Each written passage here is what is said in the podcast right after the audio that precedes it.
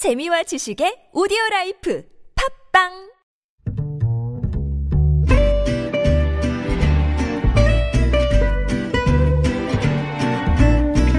Good evening, everyone.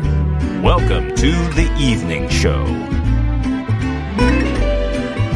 정부가 이번 추석 연휴 닷새간을 특별 방역 기간으로 정한다고 합니다.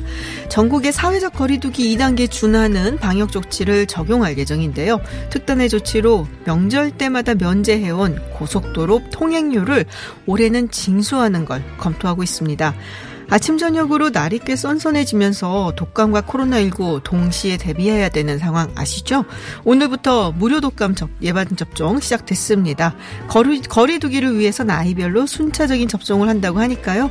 지역 보건소로 문의해 보시고 방문해 주시기 바랍니다. 김지윤의 이브닝쇼 시작합니다.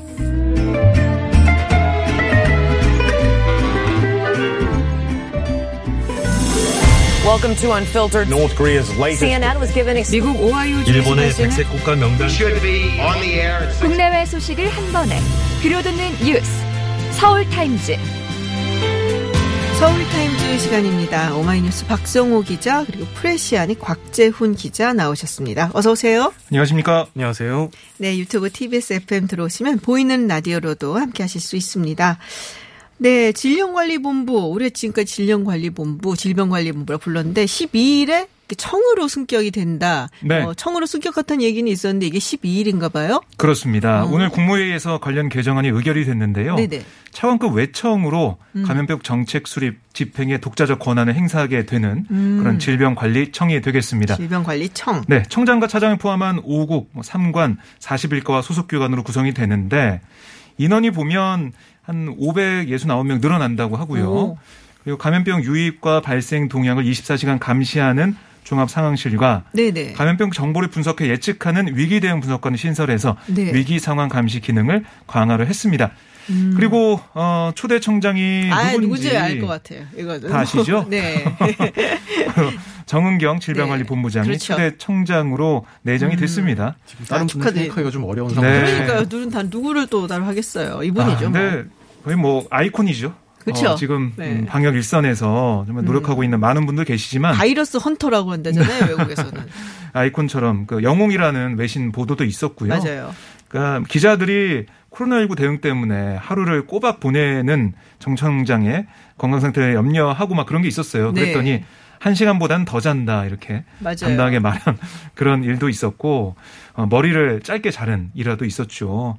예, 머리 감을 시간을 음. 아끼겠다고 하면서 여러 가지 사연들이 있었는데 초대 청장이 됐습니다. 네. 그러니까 이분을 보면은 이제 나와서 말씀을 하시고 그러면은 그냥 이렇게 감염병이고 코로나 확진자 숫자 늘어났다 막 그러면 우리가 되게 막 불안하잖아요. 네. 이렇게 차분하게 말씀을 하시니까 뭔가 안 불안해도 될것 음. 같은 뭐 이런 느낌이 네. 사실은 굉장히 많이 들어서 좋았거든요. 그래서 그렇습니다. 청장이 되셨습니다. 초대 청장. 아, 축하드리고요.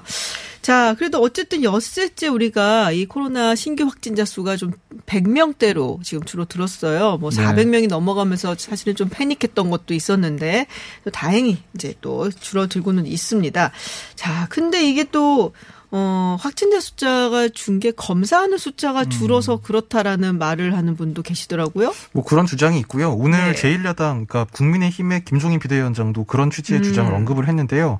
오늘 김종인 위원장이 회의에서 정부가 확진자 수만 강조해 언론에 공개하고 일일 검사 수, 확진율은 같이 강조하고 있지 않다 하면서 음.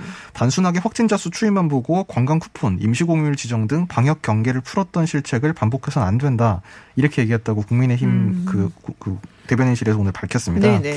근데 다만 이게 지난달 27일 이후에 이제 확진자 수뿐만이 아니라 뭐 검사 수, 확진율을 쭉 봐도 뭐 굳이 이런 거를 아주 그러니까 물론 이제 경계를 늦추면 안 되겠습니다만 아주 심각하게 네네. 영향할 사- 할 상황은 아닌 게 8월 27일에 이제 가장 많았어요. 그날이 음. 441명이었던 맞아요. 날인데 그날 확진율이 2.2% 다음 날이 2.05% 정도였는데 지난 주말 전에 9월 4일, 5일 이 금요일, 토요일 요때 발표된 게 1.08%, 0.93 퍼센트. 음, 그러니까 한 확진율이. 예, 확진율이요. 그러니까 반반 정도로 떨어진 거고요.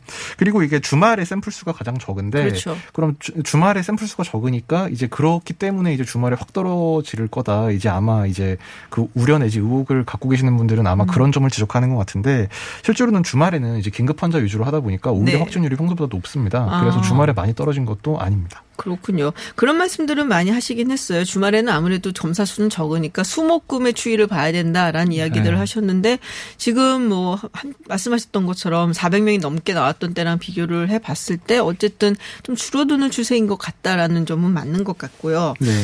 자, 그리고 전공의들이 지금 현장 복귀를 하고 있다라는 얘기를 네. 들었는데요. 하고 네. 있습니다. 어떻습니까, 상황이? 네, 지금 국내 빅5 병원으로 불리는 뭐 삼성 네. 서울병원, 서울대병원, 서울성모병원, 서울 아산병원, 세브란스병원 전공의들이 복귀하고 있고요. 오늘과 내일에 거쳐서 모두 병원으로 돌아올 음. 예정입니다. 네. 근데 뭐 한 가지 볼게 네네. 새로운 비대위가 지금 꾸려졌잖아요. 아, 네. 오늘 새벽까지 대한전공의협의회가 대의원 총회를 열어서 새로운 비대위를 구성했는데 7명의 공동 비대위원장을 맡았습니다.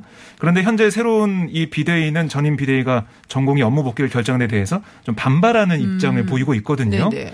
새로운 이 비대위가 단체 행동 방향을 재설정할 경우에는 업무에 복귀했던 전공의들이 다시 집단 휴재에 들어갈 가능성도 있다. 이런 아. 일각의 지적도 나오고 있고요. 네. 다만 이게 업무 복귀는 병원별로 전공의 전체 투표로 결정되는 곳이 많아서 번복될 가능성 없다 또 이런 얘기 하시는 분도 있어요. 음. 그러니까 새로운 비대위의 단체 행동 방향 재설정 이 결과 좀 봐야 될 것 같습니다. 그렇군요. 이제 지금 의대생도 국가고시에 네, 지금 두- 한번 연기를 했었는데 정부는 지금 이거 구제해주지 않겠다는 입장을 명확히 하고 있어요. 네, 손영래 보건복지부 대변인은 오늘 이미 한 차례 시험 일정을 연기했고 접수 기간도 추가로 연기한 바 있기 때문에 이 이상 추가적 접수 기회를 부여하는 방안은 생각하지 않고 있다고 잘라말했습니다. 손 대변인은 현재 의대생들이 국가 시험을 스스로 거부하고 있는데 이런 상황에서 정부에 구제 요구를 하는 건 불가능한 일을 해결하라고 요구하는 것과 같다면서 의사협회나 전공의 단체는 의대생들이 입장을 바꾸게 하는 노력 을 우선하는 것이 순리라고 말했습니다. 그렇군요. 이게 또 내관이 되지 않을까라는 걱정이 살짝 들기는 하는데 아무쪼록 뭐 잘 풀렸으면 좋겠고요. 자, 추미애 법무부 장관 아들 의혹 지금 계속적으로 나오고 있습니다. 오늘도 국민의힘에서 여- 여러 가지로 파상 공세가 이어졌는데요. 어떻습니까? 네, 오늘 뭐 최영두, 김문혜, 배진영 대변인 그리고 국민의힘을 넘어서 국민의당 이태규 의원까지 뭐 라디오 인터뷰 등 여론전에 나섰고 뭐 네네. 신원식 원실에서는 이제 계속 이제 자료를 언론사에 줘서 이제 단독 기사를 쓰게 하는 이제 그런 방법으로 네네. 모신문은 오늘 1면부터 3면까지 쭉 이 추미애 오. 관련 장관 관련 보도를 채우기도 했던데요. 어제 이제 김종인 국민의힘 비대위원장이 이 사퇴해야 된다 이런 음. 요구를 공개적으로 한 데 이어서 오늘은 이 주호영 원내대표의 국회 교섭단체 대표 연설에서도 이 관련 내용이 언급이 됐습니다. 이 주원내 대표는 중립성이 엄격히 요구되는 법무장관의 여당 당적을 가진 전 대표를 임명한 것부터가 대단히 잘못됐다 이렇게 비판을 하면서 추 장관 아들 사건은 간단한 사건인데 왜 동부지검이 8개월째 결론을 내지 못하고 있느냐 이렇게 꼬집고 추 장관은 자신의 말을 입증하기 위해서라 도 특임 검사나 특별 검사 수사를 자청해야 한다. 못하겠다면 사임하는 게 맞지 않겠느냐 이렇게 지적을 했습니다. 또 나아가서 추 장관의 인사권자는 문재인 대통령이라면서 지금이라도 추 장관에게 잘못된 검찰 인사를 시정하라고 지시하고 제대로 수사하라고 법무부와 장관에 명령해 달라고 촉구하기도 했습니다. 지금 이제 나온 것들이 뭐 휴가 그 그러니까 연장하는 문제 그 문제가 있었고 통역관 이야기가 또 있었고요. 그다음에 뭐 차대 배치 문제도 있었던 것 같아요. 뭐 의정부로 배치가 됐는데 영산으로 옮겨달라고 뭐 성탁을 했었다. 뭐 이런 얘기도 있고 뭐 여러 가지 얘기가 나오고 있는데 지금 민주당 측은 어떤 입장인가요? 어, 민주당 측은 기본적으로는 이 검찰의 수사 결과를 보고 얘기하자라는 얘기가 계속 나오고 있고요. 양양자 최고위원 같은 경우는 오늘 한 라디오 방송에서 추 장관이 사실관계가 파악되면 책임질 부분은 책임지겠다고 했으니까 수사 결과에 따라서 책임지면 되는 일이다. 아, 좀 기다려 보자. 아, 라고 검찰이 수사에 집중할 수 있게 해주는 게 정치의 도리다라고 주장을 했고요. 그리고 뭐 정청래 의원 같은 경우는 아, 이 오늘 TBS 라디오 김원준 뉴스공장에 나와서 추장관 측 보좌관이 군에 청탁 전화를 넣었다는 의혹과 관련해서 아들과 보좌관이 친하니까 엄마가 아니라 보좌관 형한테 이럴 때는 어떻게 해야 하느냐라고 물어봤다는 거다라고 얘기를 했거든요.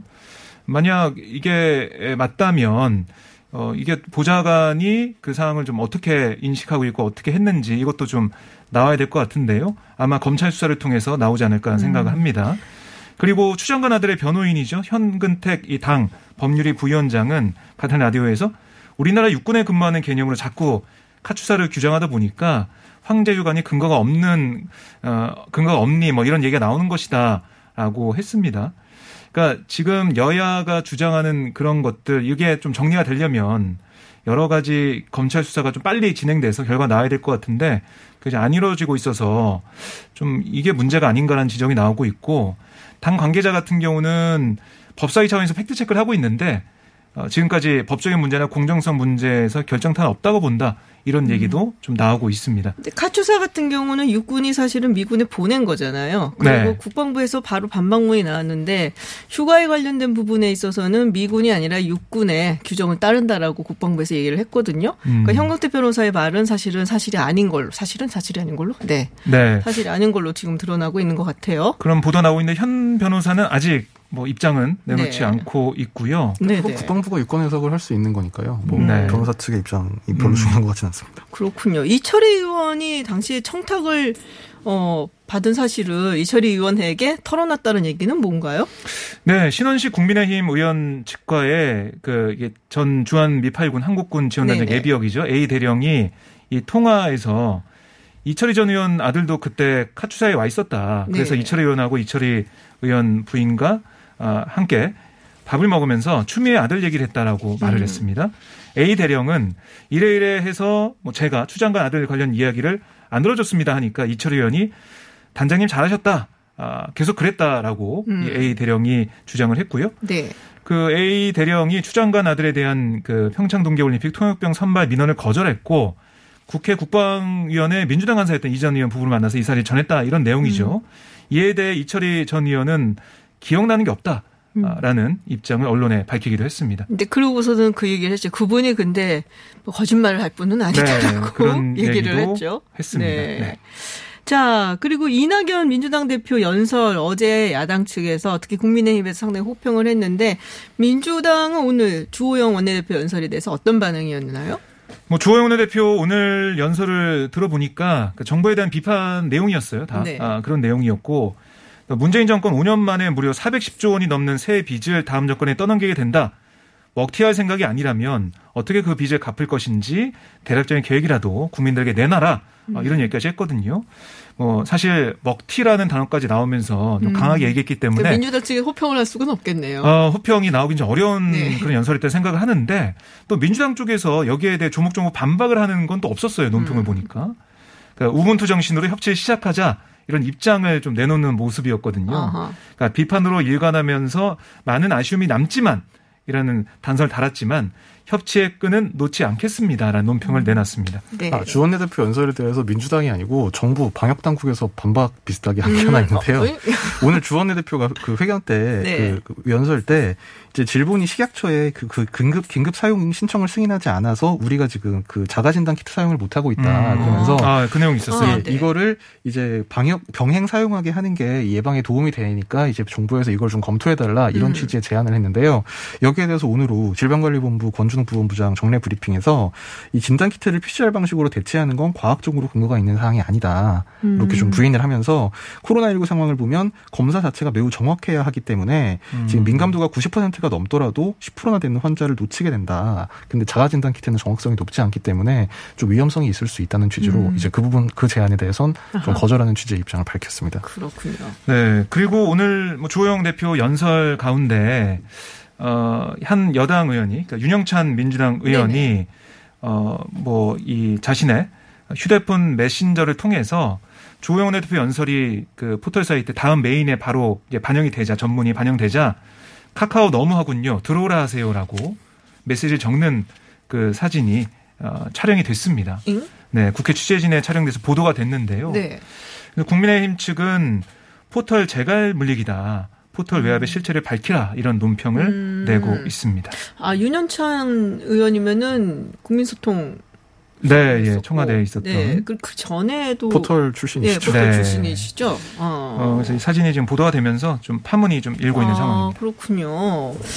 자, 그리고 지금 그 국민의힘 예전에 이제 자유한국당 그리고 미래통합당 의원이었던 분들 너무 이제? 무소속으로 네. 지금 계, 계시는 분들 네, 이분들에 대한 이제 복당 이야기가 좀 나오는 것이 아닌가 싶은데요. 김태호 의원 그 당사자가 네. 되실 이제 본인들, 그러니까 뭐 김태우 의원이나 홍준표 음. 의원이 SNS에 좀 말하자면 복당을 하고 싶다는 취지를 간접적으로 네네. 드러내는 글을 쓰고는 있는데 사실 이거는 뭐 원내 사안도 아니고 당적 관련은 원래 최고위 대표의 권한이거든요. 그러니까 지금은 김종인 비대위원장이 음. 그렇죠. 대표 역할을 하고 있는데 김종인 위원장은 사실 여기에 대해서 입장이 굉장히 단호하고 바뀐 적이 없습니다. 음. 지난 3일에 이 100일 기념 기자회견에서 지금은 정강 정책 당명의 변화를 가져오고 지속적 변화를 추진하는 과정이다. 당에 완전히 안정적 기반을 구축하게 되면 그 다음에 가서 복당 문제를 의논해도 늦지 않다.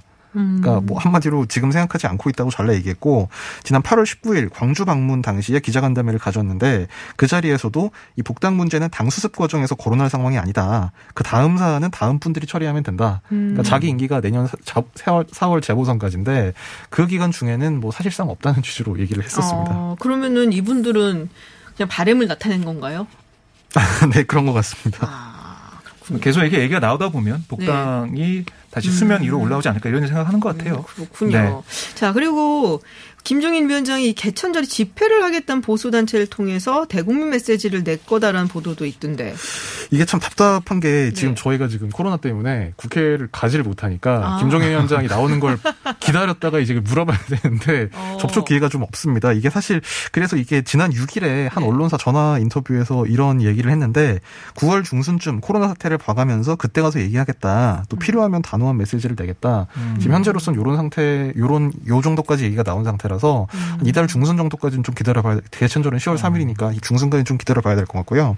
지난달 26일에 이제 기자들과 만난 자리에서 뭐 비슷한 질문이 나오니까 뭐 이 집회와 관련해서는 그런 사람들을 상대할 필요가 없다. 무시해버리면 된다. 뭐 이렇게 얘기한 적은 있었습니다. 그렇군요.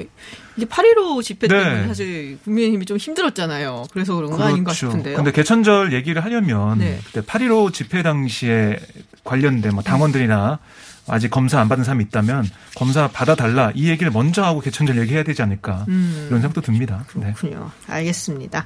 네. 서울타임즈 여기까지 듣겠습니다. 지금까지 프레시안 곽재훈 기자 그리고 오마이뉴스 박정호 기자였습니다. 고맙습니다. 고맙습니다. 감사합니다.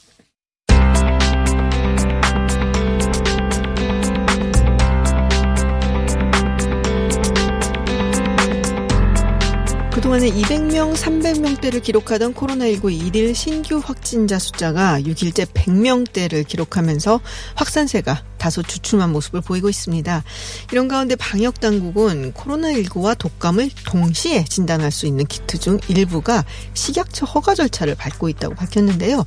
코로나19와 독감을 동시에 진단할 수 있는 게 가능한가도 궁금한데 이재가 팔림대 강남성심병원 감염내과 교수 연결해서 자세한 이야기 들어보겠습니다. 교수님 안녕하세요. 네, 안녕하세요. 네, 지금 일일 신규 확진자 숫자가 100명대예요. 6일 연속. 이러면은 어 이게 사회적 거리두기 효과가 좀 나타나고 있는 거라고 볼 수 있겠죠? 예, 예. 일단 사회적 거리두기가 효과가 있어서 400명대까지 올라갔다가 이제 100명대까지 떨어졌고요. 네. 다만 조금만 더 효과가 좀 좋았으면 이번 주에 100명 미만으로 좀 떨어지는 거를 기대를 하고 싶은데 음. 아직까지 그 정도는 도달하지 않아서 조금 기대하는 마음으로 지켜보고 있습니다. 네, 제가 뭐 먼저 마르고 얘기를 막 하고 그러고 싶진 않지만 글쎄요. 그러면 이번 주말쯤에는 조금 이 거리두기 현행 단계를 완화를 해도 되는 건가 어떤지 좀 궁금한데요. 어, 일단은 이제 상황은 봐야 되는데요. 네. 일단 100명 미만까지는 떨어져야 되고 그래야 음. 이제 방역 당국에서 역학 조사를 충분히 할 수 있는 이제 숫자에 도달을 하는 거거든요. 네, 네. 네, 다만 이제 지금 계속 집단 발병이 계속 벌어지고 있어서 집단 발병 중에 좀 악성의 형태라고 보통 표현하죠. 그러니까 음. 전파 경로도 확실하지 않고 네네. 또한 이제 많은 환자들이 발생하거나 특히 노령 환자가 발생할 수 있는 그런 상황만 발생하지 않으면 이제 단계 완화도 이제 고려는 할수 있는데 뭐 지금 강화된 이제 2단계가 내려진 수도권 정도가 아마 가능할 거고요. 네. 아마 전국 단위 2단계는 조금 더 지나고 음. 나서 결정해야 되지 않을까 생각은 듭니다. 그렇군요. 이제 좀 있으면 추석이잖아요. 네. 그러니까 아무래도 이제 민족 대이동 음, 아무래도 있을 수밖에 없고 물론 정부 차원에서는 조금 자제해 달라고 권고 사항은 내렸는데 그렇다고 해서 또 이걸 막기도 좀 어렵지 않을까 가실 분들은 또 가실 것 같거든요. 어떠세요? 어, 일단은 이제 이동이 좀 잦아 들어야 되는 있는데 그게 네. 잘안 될 것 같아서 사실 걱정이고요. 그러니까 왜 또 걱정이냐면 지금 지역사회 감염자가 꽤 늘어나 있었잖아요. 네네. 그러면 그때까지 완전히 이렇게 수그러들지는 않을 거고 음. 지역사회 내에 이제 감염 경로가 불분명한 사람들 특히 이제 무증상 감염자나 증상이 가벼운 사람들이 남아 있게 되면 음. 그분들이 전국으로 터지게 되면 전국 단위의 그런 유행을 촉발할 수도 있기 때문에 그래서 일단 되도록이면 고향 방문을 좀좀 좋겠다는 생각이 들고 특히 고향에 특히 이제 노령분들 어르신들이 많이 살고 계시기 때문에 아하. 예, 그래서 그렇게 되면 노령 환자분들이 많이 증가할 수도 있고 특히 진짜 지방 같은 경우는 중환자들을 볼 수 있는 시설들이 충분하지 않기 때문에 네. 정말 지역마다 한 열대 명의 환자가 발생해도 상당히 부담을 느낄 수 있거든요. 음. 그래서 추석 전후를 해서는 되도록이면 좀 이동을 안 하고 좀 우리가 좀 전화라든지 화상이라든지 이런 걸로 좀 정을 나누면 어떨까 하는 생각을 음. 하고 있습니다. 그렇군요. 아무래도 완전히 수그러들 거라고 보긴 좀 어렵고 그러다 보면 이동해서 전국으로 전파가 가능하고 또 사실 시골에 계신 분들은 대부분 부모님들이잖아요. 그러니까 네. 나이도 많으시고 그래서 웬만하면 올해는 추석에 그래도 전화라든지 화상으로 하는 것이 좋겠다라는 말씀이신데요. 어, 지금 서울시 강동구 한 콜센터에서 이런 케이스가 있었어요. 집단 감염 사태인데 사무실 문 손잡이 그리고 에어컨에서 지금 코로나19 바이러스가 검출이 됐다고 하거든요. 네. 이게 뭐 대면 접촉이 아니더라도 뭐 에어컨 하니까 또 에어로졸 얘기가 생각이 나는데 이런 식으로 전파가 될 수도 있는 건지 상당히 또 이게 강한 전파력이 아닌가 싶어요. 이런 식으로 퍼졌다고 생각하면. 일단 이제 거의 콜센터에 있는 환자 그 거기 근무자 거의 80%가 감염됐다고 나온 네. 걸 봐서는 광범위한 접촉도 있을 거고요. 또 음. 광범위하게 확진자들이 다 뒤섞이기 시작하면서 그 안에 환경 오염도 상당히 많았을 거거든요. 음. 그래서 이제 간접 전파에 손을 통한 전파도 상당히 발생했을 거고 네. 또한 이제 에어컨 자체에서의 그런 기류 형성 때문에 좀 전반적인 오염 상태가 이제 전 사무실 음. 전체로 확산돼 있을 가능성이 높아서 아마 그런 게 복합적으로 작용해서 일단은 이제 이런 확진자들이 많이 나온 거로 보이고요. 뭐 에어로졸 가능성도 배제는 못하는 상황인데 어쨌든 전반적인 그런 환경 오염 자체에 의해서 많은 확산이 됐었다 이런 거를 좀 뒷받침하는 결과라고 봅니다. 음, 그렇군요. 전반적인 오염이 복합적으로 작용했다. 그러니까는 우리가 뭐 손 씻고 이런 것도 중요하지만 우리 주변을 깨끗하게 하는 것도 굉장히 중요하네요. 예, 그때 손 씻기가 중요한 이유는 그렇게 만졌던 손으로 내가 코나 입으로 이렇게 가져대면 감, 전파가 되니까 손 위생이 정말. 중요하고요. 그리고 이제 중간중간에 그런 이제 환경들을 잘 소독하고 닦아주시는 게 정말 네. 중요한 측면들이 된다는 겁니다. 그렇군요. 방송국에 정말 많은 분들이 드나드시거든요. 그리고 마이크도 네. 같이 써야 되고 사실 헤드폰도 뭐 돌려 쓰는 경우가 많은데 어떻게 해야 될까요? 그래서 일단 뭐 이제 마이크 같은 경우는 이제 뭐 그 씌우는 그런 네네. 그런 부분들도 자주 해주셔야 되지만 음. 말을 하면서 침이 많이 튀거든요. 그래서 이제 진행자 정도만 이제 음. 마스크 벗고. 나머지 출연자는 마스크 쓰는 게 도움이 될 수도 있고요. 그리고 이제 그 이제 인터뷰어들이 바뀔 때마다 되도록이면 여기서 이제 환경 소독 가능한 티슈들이 좀 많이 나와 있으니까 네. 그런 걸 한 번씩 이렇게 주변 뭐 침이 튈만한 거리에 해당되는 부분 한 번씩 닦아주면 좋을 것 같다는 생각이 음, 듭니다. 그렇군요. 교수님 그것 때문에 안 오시는 거 아니죠? 아, 그건 아니고요. 네. 네. 네. 그리고 많은 분들이 또 이제 뭐 감염 뭐, 어, 내과 전공하시는 전공의 분들 또 방역 당국에서 독감 준비를 해야 된다라는 얘기를 하세요. 네. 그래서 독감이랑 이번에 이제 코로나 19하고 같이 굉장히 뭐 증상도 비슷할 수 있고 해서 독감 주사를 맞아라라는 얘기를 많이 하시는데 오늘부터 그래서 독감 무료 예방 접종 하고 있거든요. 근데 네. 이 독감하고 코로나 19 비슷하다고 하는데 이 증상을 구분할 수 있는 방법이 있을까요?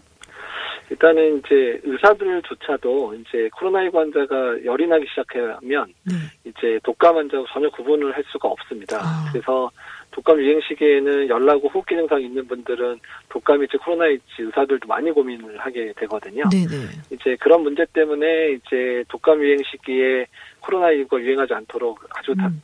열심히 환자를 차단도 해야 되고 독감 환자 숫자도 확 줄여야지 되니까 백신도 열심히 맞도록 하게 하는 거거든요. 네. 또한 이거를 구분하기 위해서 어떻게 진료를 할 건가 진료 체계를 만드는 것도 지금 상당히 중요해서 질병관리본부랑 감염병 전문가들이 이제 working group을 만들어서 어떤 식의 그 진료 그런 flow를 만들어야 제대로 이제 단계를 만들어야 사람들을 혼- 혼동 없이 진단을 하고 또 의료기관도 보호할 건가 이런 이제 고민을 하고 있는 상황입니다. 그렇군요. 그럼 일반 환자가 어 내가 뭔가 좀 몸이 안 좋은데 열이 나는데 했을 때 이게 독감인지 코로나인지 구분할 수 있는 법은 없나요?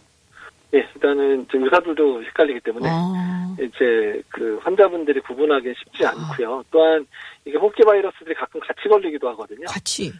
예, 두 개가 같이 걸리면 많지는 않지만 그런 분들도 생기기 때문에 이제 증상만 가지고 전혀 구분이 못, 못하고 그렇기 때문에 이제 의료진한테 도움을 청해야 되는데 의료진들도 그거를 구분해서 진료를 해야지 안 그렇다가는 이제 그 이제 독감인 줄 알았는데 만약에. 이후에 코로나로 진단되고 이래버리면 음. 검체 채취를 보호구나 이런 거 없이 했다가는 이제 2주씩 격리당하는 이런 상황들이 아. 벌어질 수 있거든요. 그렇군요. 예, 그래서 이제 그런 부분들을 안전하게 환자를 진료할 수도 있게 해야 되고 또 그런 부분들을 잘 이제 감별할 수 있는 그런 진료 체계를 만드는 게 지금 상당히 좀 고민스럽게 진행되고 있습니다. 이게 만약 같이 걸리면 독감하고 코로나 19하고 그러면 어떻게 되는 거예요? 증상이 훨씬 심해지나요? 어, 그러니까 지금까지 많은 케이스나 좀 몇몇 케이스는 있었는데 네. 뭐 증상이 뭐 막 심하게 더 오거나 이런 거는 아니라고 나와 있기는 합니다. 네. 그래서 일단 이제 인플루엔자는 치료제가 있으니까 인플루엔자 치료 먼저 하면서 코로나19 악화되지 않게 치료하는 방식으로 현재 치료를 하고 있다고 얘기는 들었는데 네. 일단은 많지는 않다고 다행히 그렇게 아. 얘기 듣고 있습니다. 그렇군요. 근데 이 코로나 19 그 진단 키트 있잖아요. 그때 이제 검사하는 네. 모습들 보고 또 얘기를 들어보면은 이게 독감 그 진단할 때랑 좀 비슷하더라고요. 이게 그긴 약간 면봉 같은 거를 코를 이렇게 네. 쏙 넣는데 그 굉장히 아픈데 사실은. 예. 근데 그, 그중 이제 일부가 식약처에서 그러니까 함께 할 수 있게, 그러니까 그 진단을 함께 할 수 있게끔 지금 그 식약처 허가 절차를 밟고 있다고 들었거든요. 그러면은 코로나 19 독감 함께 동시에 진단해서 아 이건 코로나, 아 이건 독감 이렇게 볼 수가 있는 건가요? 어떻게 되는 건가요? 예, 그거는 이제 가능하고요. 네. 그러니까 검체 채취 방법은 모든 호흡기 바이러스가 동일하거든요. 네네. 그래서 코 안쪽에 집어넣어서 하기 때문에 검체 채취는 같은 방법으로 아. 하는데 이게 이제 따로따로 검사를 하면 시간도 좀 오래 걸리고 그러다 보니까 이걸 한 번에 할 수 있게 키트를 개발을 하면 동시에 이제 진단이 같이 되는 방법이 있고요. 이미 이제 코로나19 나오기 전에도 뭐 인플루엔자부터 시작해서 다른 호흡기 바이러스 한 열몇 가지를 동시에 진단하는 키트들이 이미 나와 있었고요. 네. 거기에 이제 코로나를 이제 합치는 방법으로 음. 개발되는 키트도 있고, 아니면 인플루엔자하고 코로나만 이제 보는 키트를 개발을 하는데 아주 어려운 기술은 아닙니다. 음. 어쨌든 이제 그게 나오게 되면 일단 호흡기 증상을 온 분이 그 검사를 하게 되면 이제 보통 하루 내죠. 한 6시간에서 하루 내에 독감인지 아니면 네. 이제 코로나인지를 확인을 음. 해줄 수 있다는 거죠. 그렇군요. 아 두 번 안 해서 된다니까 너무 좋네요. 그 다음에 아, 예, 예. 저 그거 너무 싫어해요. 너무 아파. 네. 아, 직접 받아보셨군요. 아, 네. 아니, 코로나 말고 독감 때. 그래서. 아, 독감 때. 예. 네네. 아, 근데 이 방역 당국이 또 이 코로나 항체 치료제를 대량으로 생산하겠다라고 밝혔는데요. 이 항체 치료제가 뭔가요?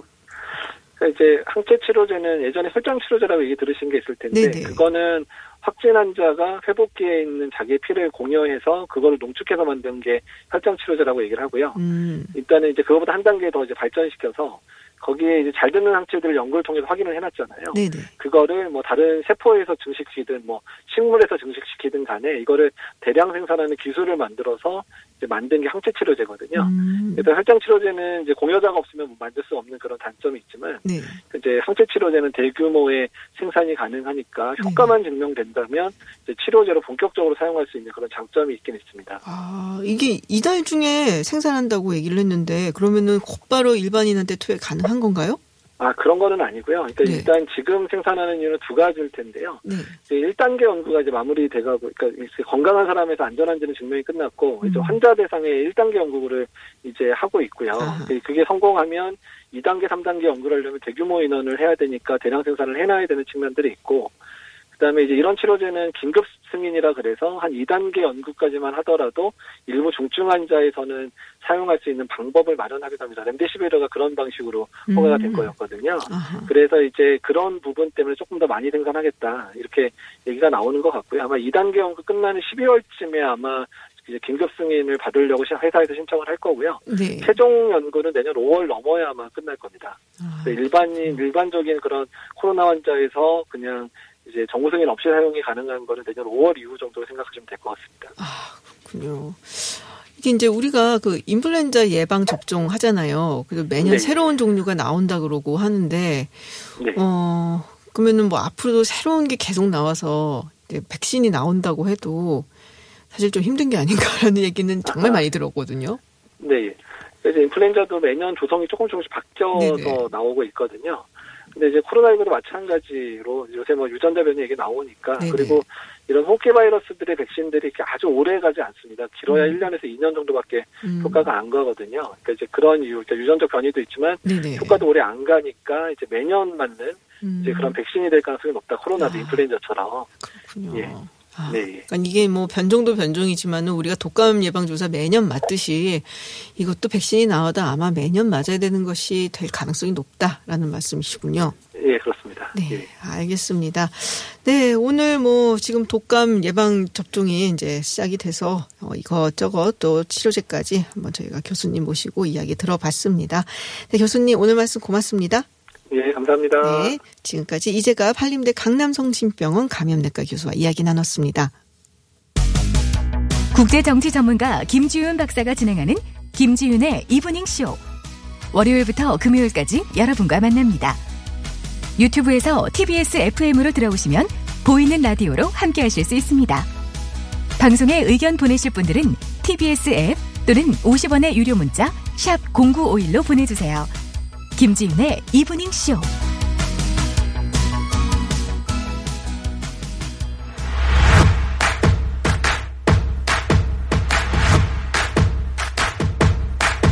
박철민의 뉴스 더 있습니다. 자투리 뉴스까지 전달해드리는 뉴스 더 있습니다. 시간 박철민 씨와 함께합니다. 어서 오세요. 안녕하세요. 박철민입니다. 네, 유튜브 TBS FM 들어오시면 보이는 라디오로도 함께하실 수 있습니다. 첫 번째 소식 전해주시죠. 네. 천만 시민 멈출까입니다. 아, 천만 그리고 시민, 그러니까 서울 시민 아, 얘기하시는. 거군요. 예. 네. 서울시가 오늘 오후 2시부터 한강공원 출입을 24시간 통제하기로 아, 했습니다. 네네. 어, 출입을 아예 못 하는 건 아니고요. 어느 지역을 통제하겠다라는 네네. 건데 더 이상의 코로나19 지역 감염 확산이 없도록 하기 위해서입니다. 음, 그때 한번 얘기하셨잖아요. 밤에 이렇게 가면은 네. 거기서 이렇게 이제 밤바람도 즐기면서 치맥을 즐기시는 분들이 그렇게 많다고. 네. 아마 그것 때문에 그런 것 같아요. 그렇습니다. 9시까지 식당이 영업을 네. 중단을 하고 그리고 그 이후에 편의점 갔다가 이것도 음. 막히니까 한강공원 아하. 갔었다. 이런 얘기 제가 네네, 들었었는데 아 그래서 서울시가 아, 이런 부분을 좀 음. 통제하기 위해서 천만 시민 멈춤 주간 동안에 한강 공원에서도 모임을 잠시 멈추자는 취지로 아, 이런 정책을 발표한 겁니다. 네. 공원별로 통제 구간이 있는데요. 아, 여의도의 경우에는 이벤트 광장과 계절 광장은 못 들어가고요. 네. 뚝섬 같은 경우엔 음, 자벌레 주변 광장, 청담대교 하부가 여기에 아. 해당되는데 네네. 예, 그리고 반포 한강공원은 피크닉장 1, 2번 네. 아, 이곳이 통제가 됩니다. 아하.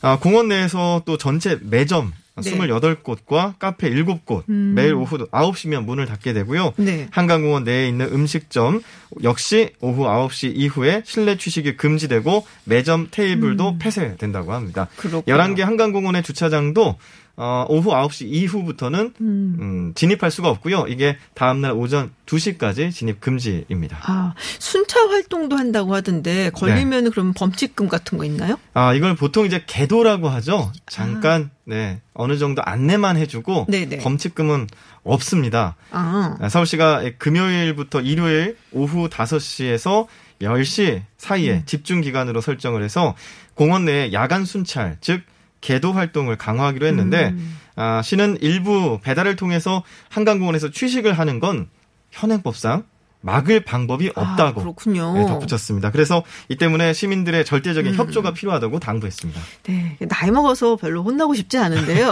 네. 그냥 저희들이 이제 시민들이 알아서 네, 협조를 하는 것이 필요할 것 같고요. 예. 요새 이 영화관들이 굉장히 좀 힘들잖아요. 아무래도 네. 영화관도 자구책에 나섰다는 얘기가 있어요. 그렇습니다. 제가 통계를 좀 살펴봤는데 네. 영화진흥위원회에 따르면 지난 7월 관람객이 전년 같은 기간 대비해서 30%에도 못 미쳤다고 합니다. 아. 30% 줄어든 게 아니고 대비 30%에도 미치지 못한 아하. 거다. 그래서 매출액이 지난해보다 8천억 원 가량이 줄어들었대요. 네. 심지어 또 영화관 운영업체들 중에서는 희망 퇴직을 신청받고 있는 실정이 음. 있는데 어, 이에 한 영화관 아이고. 업체에서 11개 지점에 IoT 즉 사물 인터넷 기술을 이용해서 에어 샤워기를 설치했습니다. 에어 샤워. 예. 아. 그러니까 방역을 좀 더 신경을 네네. 썼다 이런 마케팅으로 음. 보이고요. 공기 분사로 초미세먼지를 차단하고 바이러스까지 빨아들이는 시스템인데 11개 영화관에 air shower를 설치했다는 내용 오늘 보도 자료로 나왔습니다. 그렇군요. 자, 그리고 제가 이재갑 교수님하고 인터뷰를 방금 하면서 여쭤봤던 내용이기는 한데 이 강동구 콜센터에서 집단 감염이 있었잖아요. 네. 근데 이게 문손잡이 그리고 에어컨을 통해서도 감염이 된 것 같다는 얘기가 나온단 말이에요. 그렇습니다. 네. 이게 바이러스 검출된 부분 음. 때문인데 에, 건물의 8층 사무실 문손잡이와 에어컨에서 바이러스 음. 검출됐다라는 게 서울시 검사 결과고요. 서울시 방역통제관은 문손잡이 등에서 감염이 전파될 수 있다며 아하. 공용이 쓰는 곳은 표면 소독을 자주 해주고 마스크 착용뿐만 아니라 손 씻기도 철저히 해주길 바란다라고 당부했습니다. 그리고 이런 그 폐쇄된 사무실이나 학교 시설에는 냉방 중에 2시간마다 한 번씩은 예, 창문을 열어서 환기를 해주자라고 강조했습니다. 그렇군요. 교수님 말씀하신 것처럼 뭐 손도 씻지만은 주변도 청결해야 된다라는 이야기인데 네. 지금 이 콜센터 관련 확진자 수가 22명으로 지금 밝혀졌는데요. 그렇습니다. 22명이 네. 이제 됐고요. 현재 접촉자를 포함해서 223명이 검사를 받았는데 네네. 기존 확진자를 제외하고 105명이 음성으로 판정됐고 나머지 결과를 음. 기다리고 있죠. 절반 정도죠. 아, 그래서 어, 이런 상황이고 또 다행히도 근무자의 가족인 확진자 한 명이 네네. 강동구 소재의 어린이집에 근무하고 있었는데 아. 접촉자를 포함해서 41명을 검사한 결과 모두 음성으로 음성 판정이 아, 나왔습니다. 다행입니다. 예. 네, 세 번째 소식 전해 주시죠. 아, 이게 목사님의 사과 현수막이에요. 예. 네, 그러니까 어떤 목사는 사과는커녕 정부에다가 사과하라고 소리 지르고 네네. 여기는 좀 반대입니다. 음. 100년 역사를 가진 충북 청주의 청주 제일교회에서. 현수막을 내걸었는데요. 아, 지난 3일부터 교회 외벽에 대형 현수막을 내걸었는데 여길 보니까 현수막에 코로나19 확산 교회가 진심으로 죄송합니다라는 음. 문구가 새겨져 있고요. 세상과 지역사회의 아픔을 외면하지 않는 좋은 이웃이 되겠습니다라는 내용이 담겨져 아, 있습니다. 그렇군요. 어떤 교회에서는 대면 예배를 강행하고 있는데 음. 뭐 이런 현수막이 나오면은 조금 화제가 되겠어요. 그렇습니다. 지난달 수도권 교회 등에서 집단 감염이 발생해서 여론이 안 좋죠. 네. 아, 또 방역 지침에 부정적인 태도를 보였던 일부 교회들도 있는데 이와 대조적인 모습이기 때문에 온라인에서 응원의 목소리가 음. 이어지고 있습니다. 이 교회는 지난 3월부터 모든 예배를 온라인으로 진행했는데요. 교회 관계자는 현수막 게시가 특별하거나 큰 일은 아니다라면서 네. 우리 교회가 사회를 향해 죄송한 마음을 갖는 게 마땅하다라고 덧붙였습니다. 아, 네티즌 반응 같은 것도 있을 것 같아요. 네, 댓글을 소개해 드리면요. 아, 기독교인으로서 머리 숙여 사과드립니다. 나는 좋은 이웃이었나 많은 생각을 하며 반성했습니다. 앞으로 노력하겠습니다. 라는 댓글이 있었고요. 종교는 자유입니다. 다만 남에게 피해를 준다면 그때부턴 사이비입니다. 이것도 아. 있었고요. 청주 제일교회 달라도 너무 다르네요. 역사적으로 훌륭한 일을 한 교회답게 모범이 되어주세요. 그 이름 기억하겠습니다. 음. 라는 댓글 훈훈했죠. 네, 제일이 들어가는데 예. 같은 제일이 들어가는데 그러네요. 네, 네, 그러니까요. 아, 네. 네. 교회 다니시는 분들이 조금 위축되는 분들이 많았거든요. 제 주변에도 보면은. 예. 근데 어, 모든 교회가 다 그런 건 아니겠죠. 이렇게 훈훈한 교회도 있고, 네, 많은 분들이 또 이렇게 응원을 해주고 계십니다. 예. 자, 마지막 소식 전해 주시죠. 거스름돈 이제 계좌로 받으세요입니다. 거스름돈을 계좌로 받아요? 네, 보통 이제 현금을 내면 네. 잔돈을 받지 않습니까? 그렇죠. 근데 좀 귀찮으시죠? 아, 100원, 뭐, 10원 동전으로 받으시면 좀 쓰기가? 애매하긴 해요. 그리고 다음에 현금을 쓸 때 그걸 막 이렇게 찾아갖고 쓰기 잘 안 되기 때문에 그렇죠. 싸져 가죠. 그럼 아. 우리 집에 있는 돼지 저금통 돼지 배만 부르는 거죠. 아, 맞아요. 네. 저도 차에서 가끔 이제 주차요금 결제를 음. 현금으로 하고 네네. 동전이 남으면 차에다 쌓아놓으니까 아. 차에서 덜렁덜렁 소리도 아하. 나고 불편한데 네. 이제 편의점, 백화점 등에서 물건을 산 뒤에 거스름돈을 그 자리에서 계좌로 입금하는 서비스가 시작됩니다. 어, 그 자리에서 계좌를 입금을 해요? 예. 오. 벌써 뭐 도입된 곳도 있는데요. 네네. 지난 3일부터 도입된 곳이 바로 미니스톱 이 전국 편의점 아하. 2,570개 점에서 서비스가 진행되고 있고요. 네. 또 현금이나 상품권으로 계산할 뒤에 이 거스름돈을 모바일 현금 카드에 입금을 할 수도 있고 혹은 실물 현금 카드를 통해서 계좌로 즉시 입금하는 방식으로 음. 이루어집니다. 서비스가 가능한 은행 계좌를 보유한 사람이라면 누구나 이용 가능합니다. 오, 그렇군요. 그러면은 다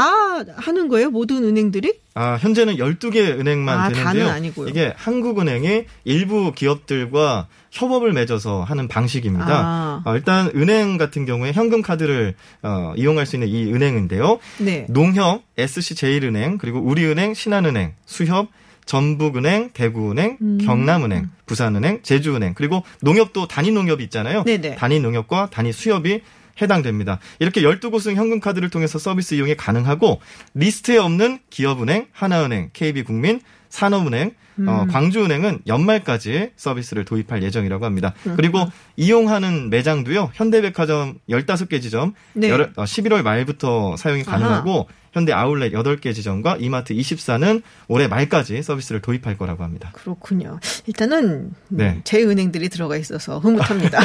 네. 네. 네, 알겠습니다. 뉴스 더 있습니다. 박철민 씨와 함께했습니다. 고맙습니다. 고맙습니다. 네, 잠시 후 3부에서는 조두순의 출소가 100일도 안 남은 상황에서 아동 성범죄자의 재범 우려에 대한 목소리 커지고 있는데요. 조두순의 프로파일링을 맡았던 권일용 교수 연결해서 이야기 나눠보겠습니다. 그리고 4부에서는 지난 2주 동안 전 세계 축구 팬들의 관심을 모았던 리오넬 메시의 이적설, 송영주 스포티비 축구 해설위원과 총 정리해보는 시간 갖겠습니다. 저는 잠시 후 7시 김지은의 픽으로 돌아오겠습니다.